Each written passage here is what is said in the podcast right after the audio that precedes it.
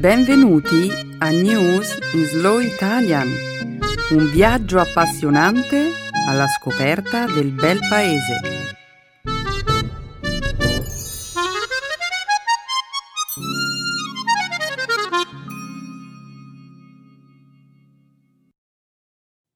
È giovedì 18 luglio 2019. Benvenuti al nostro programma settimanale News in Slow Italian. Un saluto a tutti i nostri ascoltatori. Ciao Stefano. Ciao Romina, un saluto a tutti. Nella prima parte del nostro programma parleremo di attualità.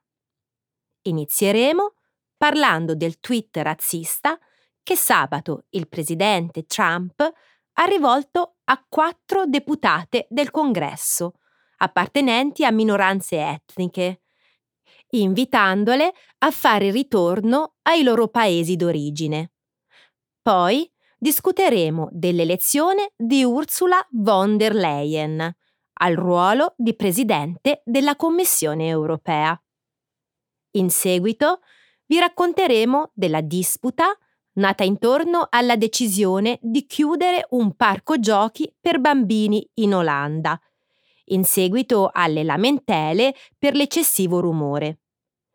Per finire, commenteremo i risultati delle finali del singolo maschile e femminile di tennis tenutesi domenica a Wimbledon. Molto bene, Romina. La seconda parte della trasmissione, invece, sarà dedicata alla lingua e alla cultura italiana. Nel segmento grammaticale vi spiegheremo l'uso del pronome chi. Nel dialogo parleremo della crisi del settore turistico italiano, che pare non riesca a trovare lavoratori stagionali da impiegare durante l'estate.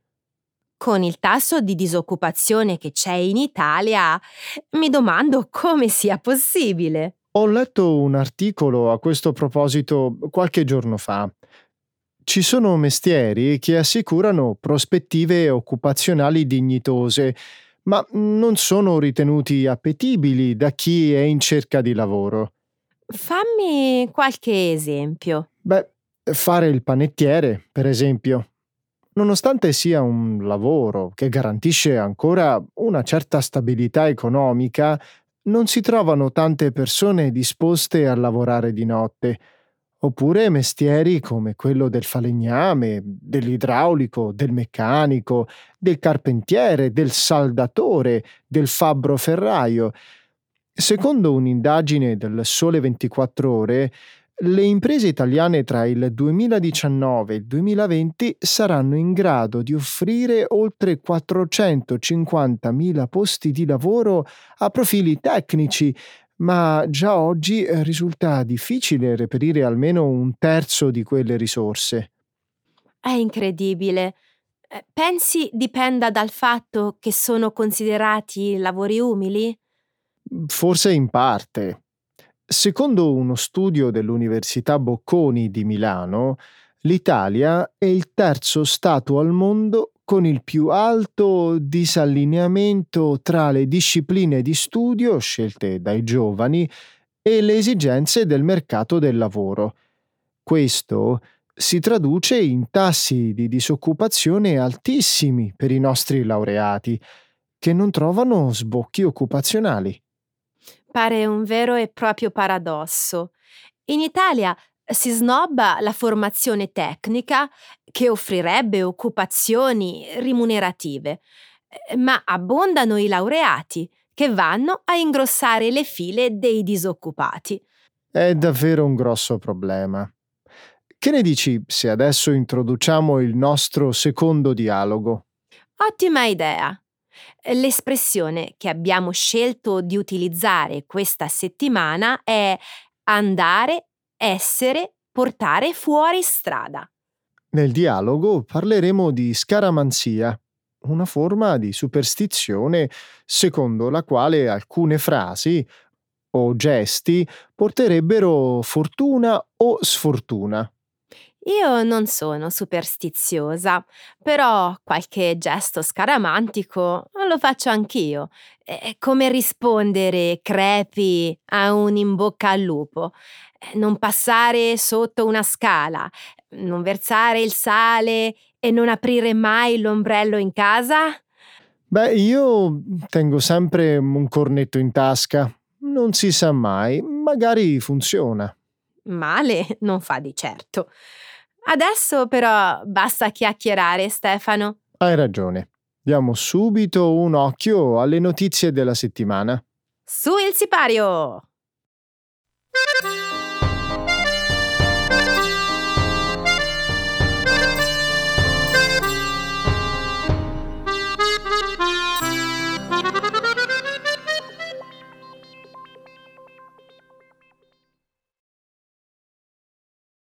Il presidente Trump intima a quattro deputate del Congresso di tornare al proprio paese.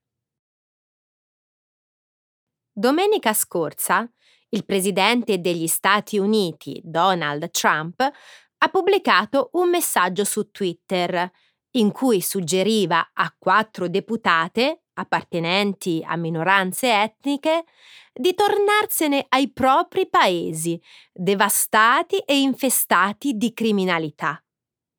I tweet hanno suscitato una forte indignazione e martedì la Camera dei rappresentanti ha approvato una risoluzione di condanna per il linguaggio utilizzato da Trump, considerato razzista.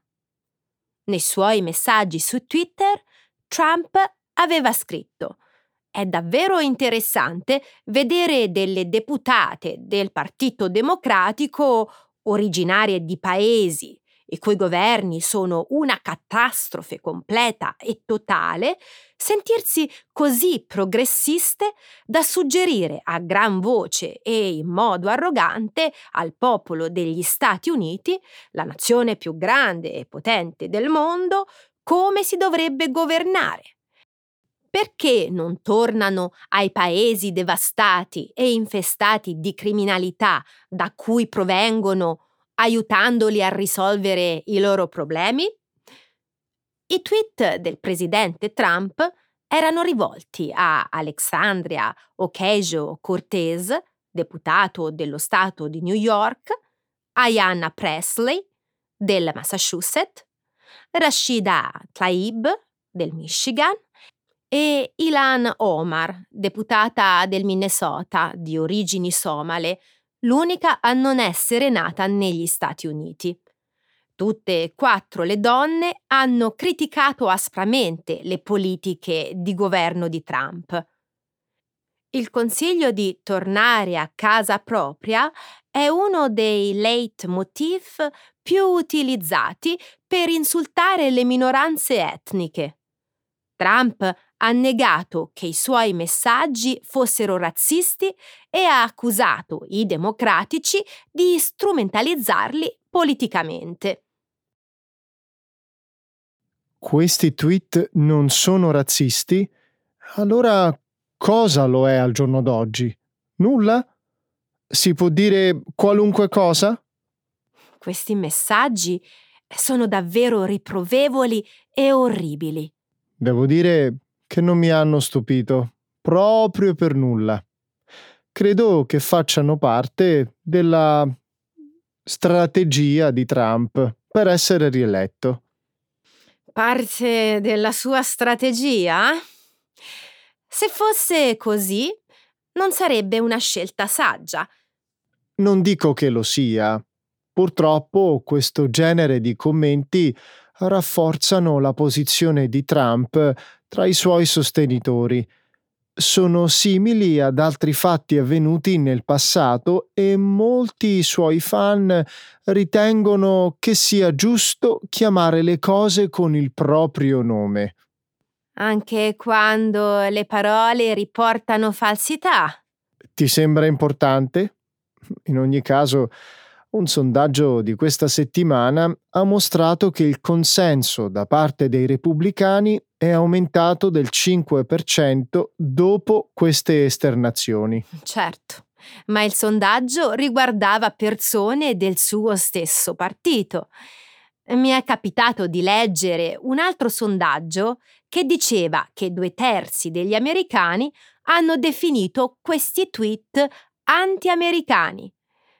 Per vincere le prossime elezioni, il sostegno del suo partito non sarà sufficiente. È un azzardo, certamente. Tuttavia Trump ha alcuni assi nella manica. L'economia è forte e la disoccupazione è ai minimi storici. Inoltre, Trump conta sulle divisioni all'interno del Partito Democratico, che è pieno di lotte intestine. Nel frattempo, se i repubblicani si mantengono uniti. Quello che dici sull'unità dei repubblicani è vero. È orribile constatare che solo quattro repubblicani su 191 hanno votato per esprimere una mozione di condanna per le parole di Trump. I democratici, invece, hanno votato all'unanimità la condanna dei tweet. Alla luce di questo, la strategia del presidente Trump eh, potrebbe rivelarsi fallimentare.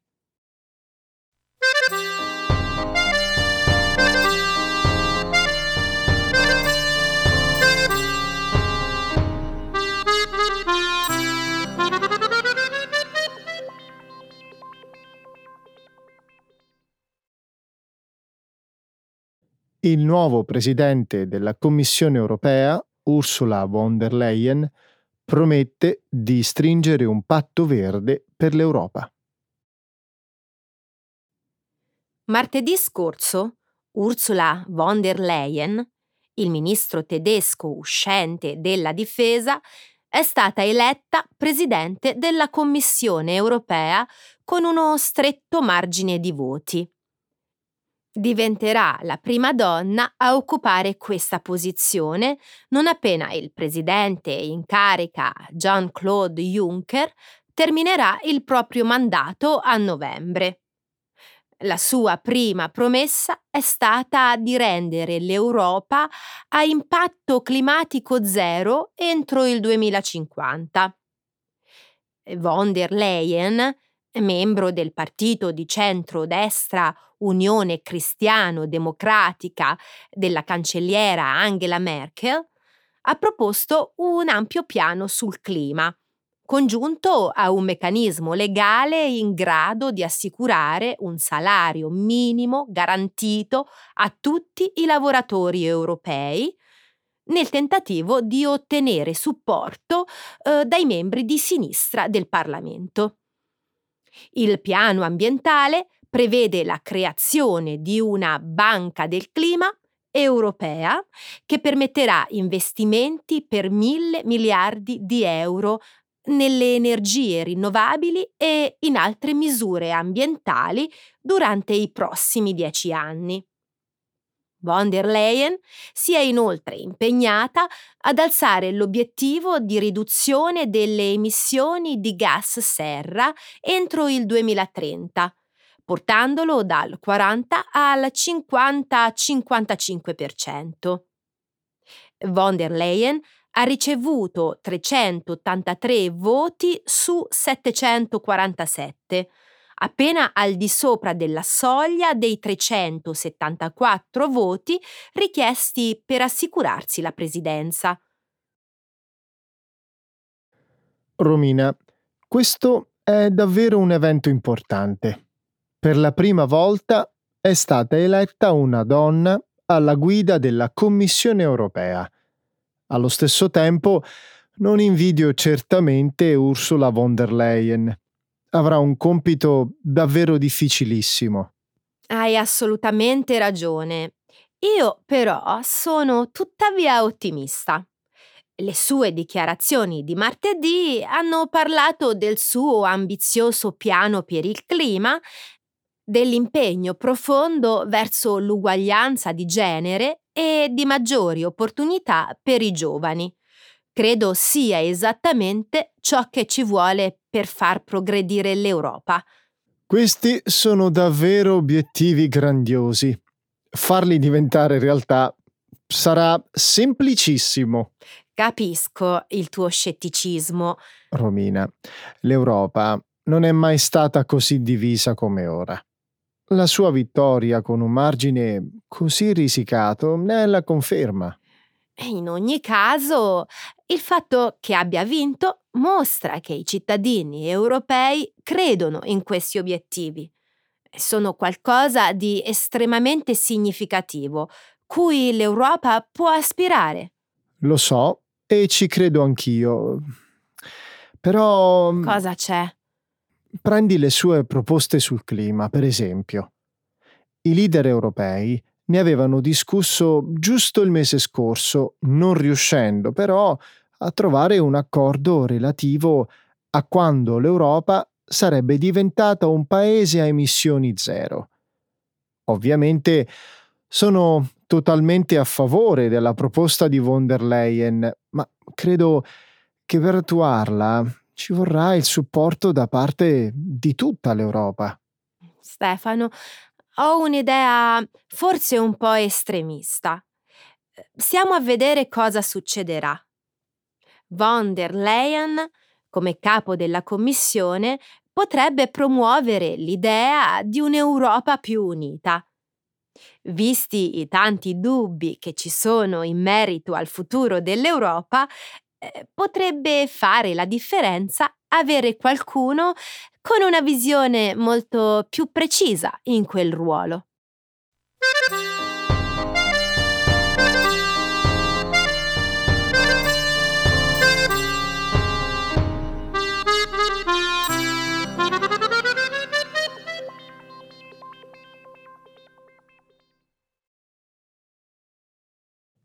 Lamentele a causa del rumore fanno chiudere il parco giochi di una scuola in Olanda. In Olanda, una giunta comunale ha imposto la chiusura del parco giochi di una scuola elementare perché il rumore superava i limiti accettabili. Il parco giochi dovrà chiudere entro la fine di luglio, o la scuola dovrà pagare una multa di 10.000 euro ogni volta che infrangerà l'ordinanza. Il limite legale di rumore nelle aree residenziali nei Paesi Bassi è di 70 decibel. I residenti dei nuovi appartamenti di lusso vicino alla scuola, situata a Nijmegen, nella parte sud-orientale del paese, si sono ripetutamente lamentati di livelli di rumore oltre tale limite. Le misurazioni ufficiali di inquinamento acustico hanno rilevato fino a 88 decibel. La scuola ha già tentato, senza successo, di adottare misure per limitare il rumore, tra cui ridurre le ore di gioco all'aperto e spostare le lezioni di musica all'interno dell'edificio scolastico. La decisione ha suscitato molto clamore e più di 4.000 persone hanno firmato una petizione per chiedere al Consiglio comunale che il parco giochi, presente da 40 anni, non venga chiuso. Tra i vari striscioni di protesta affissi vicino al parco ce n'è uno che dice le leonesse olandesi devono avere un posto dove cominciare a giocare in riferimento alla nazionale di calcio femminile dei Paesi Bassi, che si è classificata seconda al recente campionato mondiale di calcio. Che situazione grottesca. La gente si trasferisce in questi appartamenti pur sapendo che ci sono bambini che giocano nelle vicinanze. Poi si lamentano per il rumore e chiedono di chiudere il parco giochi. Non ha senso. Anche a me sembra una situazione assurda, eh, ma ci sono altre ragioni oltre alla vicinanza con il parco giochi. Eh, credo che gli appartamenti eh, siano stati costruiti eh, su tre dei quattro lati del parco così da creare un ambiente chiuso, da dove l'eco non può uscire. Anche in questo caso nessuno si è accorto che gli appartamenti sorgono di fianco a un parco giochi? Nessuno ha sentito il rumore prima di decidere di andare a vivere lì? Romina, chi ha scelto di abitare in quella zona sapeva a cosa andava incontro. Potresti dire la stessa cosa riguardo alla pianificazione cittadina. Chi l'ha fatta avrebbe dovuto aspettarsi questo problema e avrebbe dovuto misurare l'inquinamento acustico durante tutto il periodo di costruzione. A mio parere, quel parco giochi è la vittima di una pianificazione cittadina mediocre. Quindi lasciamo che siano i bambini a rimetterci, giusto? Rimetterci? E che cosa vuoi dire? Beh, togliere ai bambini un parco dove possano giocare è del tutto irragionevole. Ho capito. Mi dovrò abituare in fretta al tuo modo di esprimerti. In ogni caso, non mi sembra irragionevole chiedere che il posto in cui si vive sia quieto. I residenti hanno il diritto di vedere la legge applicata. Davvero, non sono sicura che ci sia una soluzione giusta a questo problema. Io spero ancora che il Consiglio comunale riconsideri questa terribile decisione. Dopotutto, i bambini non ne hanno colpa.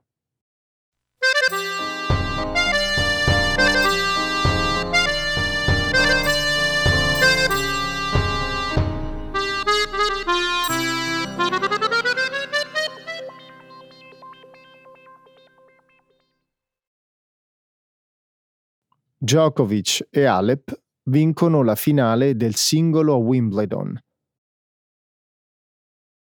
Domenica scorsa Novak Djokovic ha battuto Roger Federer vincendo così il suo quinto torneo di Wimbledon.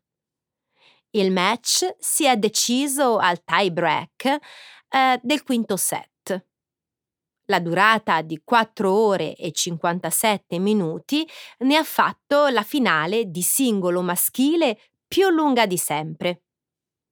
Djokovic ha così conquistato il suo sedicesimo titolo del Grande Slam, due in meno di Rafael Nadal e quattro in meno di Federer, che è il giocatore che ne ha vinti di più nella storia del tennis.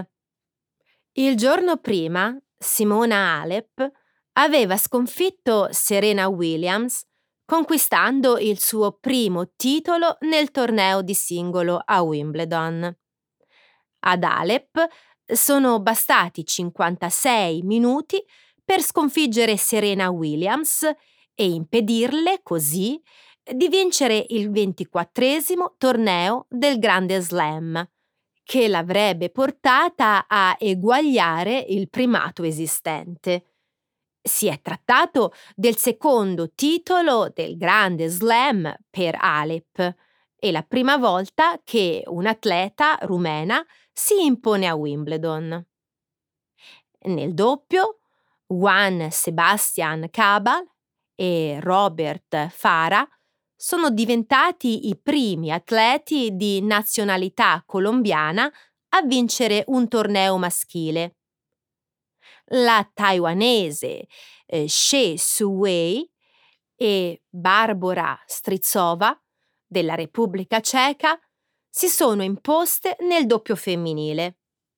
Il torneo di doppio misto, invece, è stato vinto da Latisha Chan di Taiwan e dal croato Ivan Dodig, dando seguito alla loro vittoria al Roland Garros il mese scorso.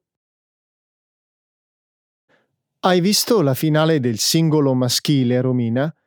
È stata davvero fenomenale. Se non ci fosse stato il tie break, sarebbe potuta durare per giorni. Non so se sarebbero stati giorni interi, Stefano, ma certamente si è trattato di uno spettacolo eccezionale. Per chi facevi il tifo? Mm, alla fine volevo solo che qualcuno vincesse. Sei davvero diplomatico. Ti va se parliamo della finale femminile? O meglio, di un sondaggio che è stato pubblicato appena prima della partita. Cosa? Un sondaggio pubblicato la scorsa settimana su un campione di 2000 uomini e donne inglesi ha rivelato che un uomo su otto pensa di poter segnare almeno un punto a Serena Williams se giocasse contro di lei. Ah, davvero? A me pare un tantino folle, non credi? L'ho pensato anch'io inizialmente, ma in fondo si tratta di un punto solo e anche i migliori giocatori al mondo fanno errori. Certamente, ma quante probabilità ci sono? In ogni caso, ho trovato il sondaggio divertente perché in confronto alle donne intervistate, gli uomini si sono dimostrati davvero troppo sicuri di sé solo il 3% delle donne ha dichiarato di poter strappare un punto a Serena Williams. Beh, dopo aver visto Serena giocare sabato scorso, sono convinta che lei sia una delle migliori giocatrici di tutti i tempi. Di sicuro io non ce la farei a vincere nemmeno uno scambio con lei. Spero che la Williams e Federer partecipino ancora il prossimo anno.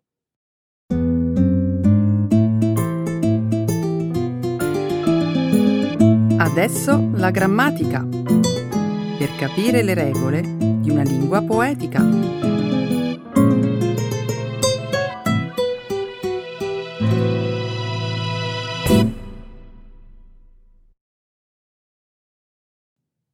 Double pronoun. Chi? Ieri ho conosciuto un imprenditore che possiede un lido nella riviera romagnola. Mentre mi raccontava della sua attività, mi ha confessato che di recente ha iniziato ad avere difficoltà nel trovare personale disposto a lavorare per la stagione estiva. Strano. Ho sempre pensato che i lavori stagionali facessero gola a molti, soprattutto ai giovani. È vero. Fino a poco tempo fa i lavori estivi nel nostro paese sono sempre stati considerati una buona opportunità per chi voleva realizzare un discreto guadagno, svolgendo un lavoro temporaneo. Oggi però Sembra che reperire figure professionali come camerieri, cuochi, baristi, personale per la pulizia e portieri per la stagione estiva sia piuttosto difficile. Pare che non si trovino neppure i bagnini. Sono davvero stupita.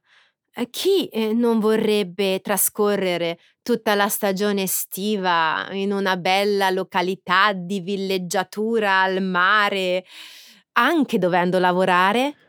Beh, pare che i giovani siano sempre meno disposti a sacrificare le proprie vacanze estive. Secondo l'imprenditore con cui ho parlato, i ragazzi di oggi sarebbero dei fannulloni che preferiscono farsi mantenere dai genitori piuttosto che lavorare. Io però non sono d'accordo. Lasciami subito dire che io non sono per nulla d'accordo con chi generalizza in questo modo. Non tutti i giovani sono degli sfaticati. Credo che i problemi che affliggono il settore turistico dipendano da ben altre cause. La penso anch'io come te. Credo che i giovani al giorno d'oggi si indirizzino verso nuove tipologie di lavoro, più appetibili. Mm. Io penso che a scoraggiare i giovani dall'intraprendere lavori siano le paghe troppo basse rispetto a orari di lavoro molto lunghi e faticosi. Tempo fa ho letto che alcuni impieghi estivi vengono retribuiti solo 3 euro l'ora. Adesso dimmi tu, chi sceglierebbe di lavorare a queste condizioni? In pochi, immagino. Credi che la difficoltà a reperire personale per la stagione estiva possa avere a che fare con eh, il reddito di cittadinanza, l'aiuto economico che il governo ha destinato a milioni di italiani in difficoltà economica? Hmm, non saprei. Spiegati meglio. Chi percepisce i 700 euro mensili del reddito di cittadinanza potrebbe non avere alcun interesse a faticare tutta l'estate per percepire solo 2 o 300 euro in più. In molti casi, poi, chi accetta un lavoro stagionale è spesso costretto a trasferirsi in località turistiche dove il costo della vita è piuttosto alto. Quello che dici potrebbe essere vero, del resto, sono in molti a ritenere che il reddito di cittadinanza possa danneggiare il mercato del lavoro. Addirittura c'è chi teme che possa condizionare negativamente l'economia. Effettivamente, per ora, il reddito di cittadinanza non ha dato i risultati sperati. Vedremo cosa accadrà in futuro. Per il momento il settore turistico sembra averne pagato lo scotto. Ecco le espressioni, un saggio di una cultura che ride e sa far vivere forti emozioni.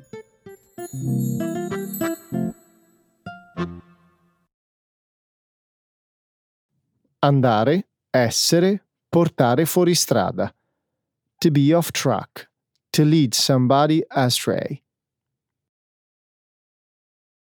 Sai che il regista premio Oscar Paolo Sorrentino ha deciso di togliere una scena molto esilarante da un episodio della serie televisiva di The Young Pope semplicemente per scaramanzia?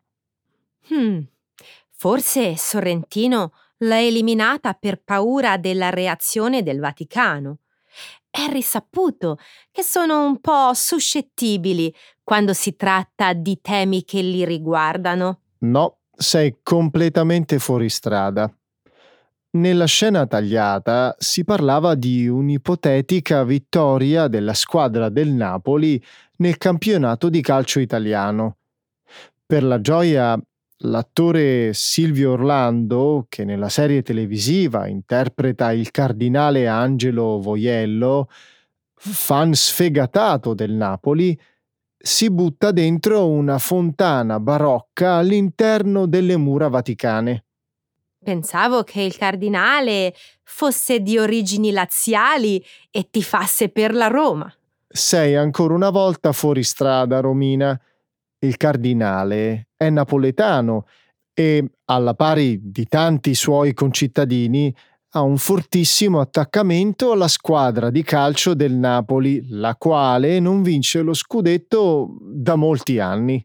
Se non erro, il Napoli non vince uno scudetto dai primi anni 90, quando in squadra giocava uno dei migliori giocatori di tutti i tempi, il famosissimo Diego Armando Maradona.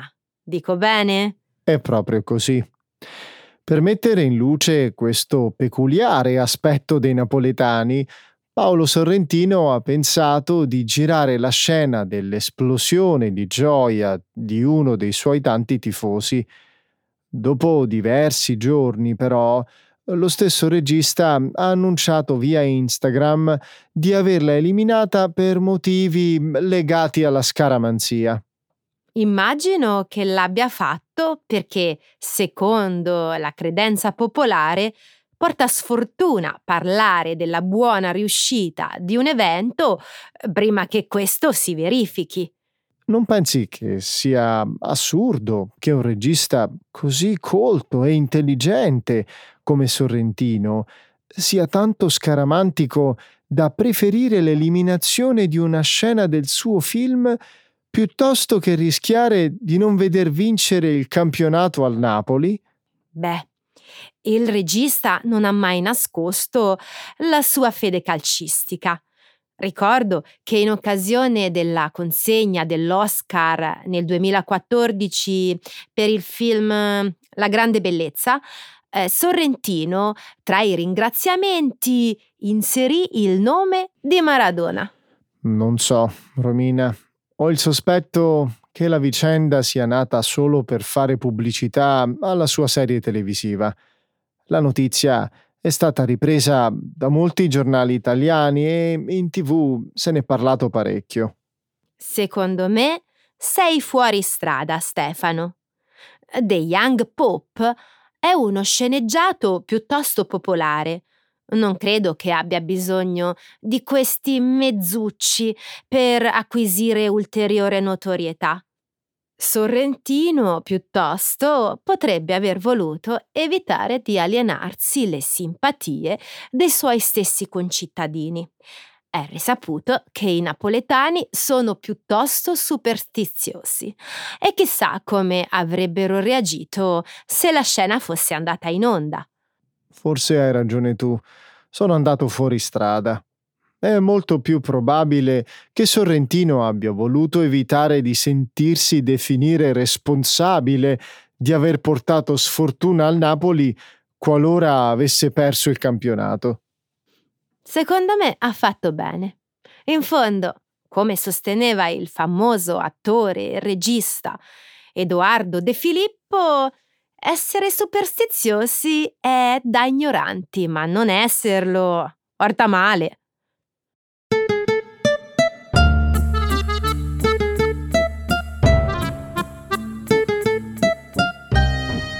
Romina, salutiamo i nostri amici perché ho fretta. E come mai? Hai fame come al solito? No, Romina, sei fuori strada. Devo spostare la macchina. Va bene, va bene, andiamo, andiamo allora. Ciao a tutti! Ciao!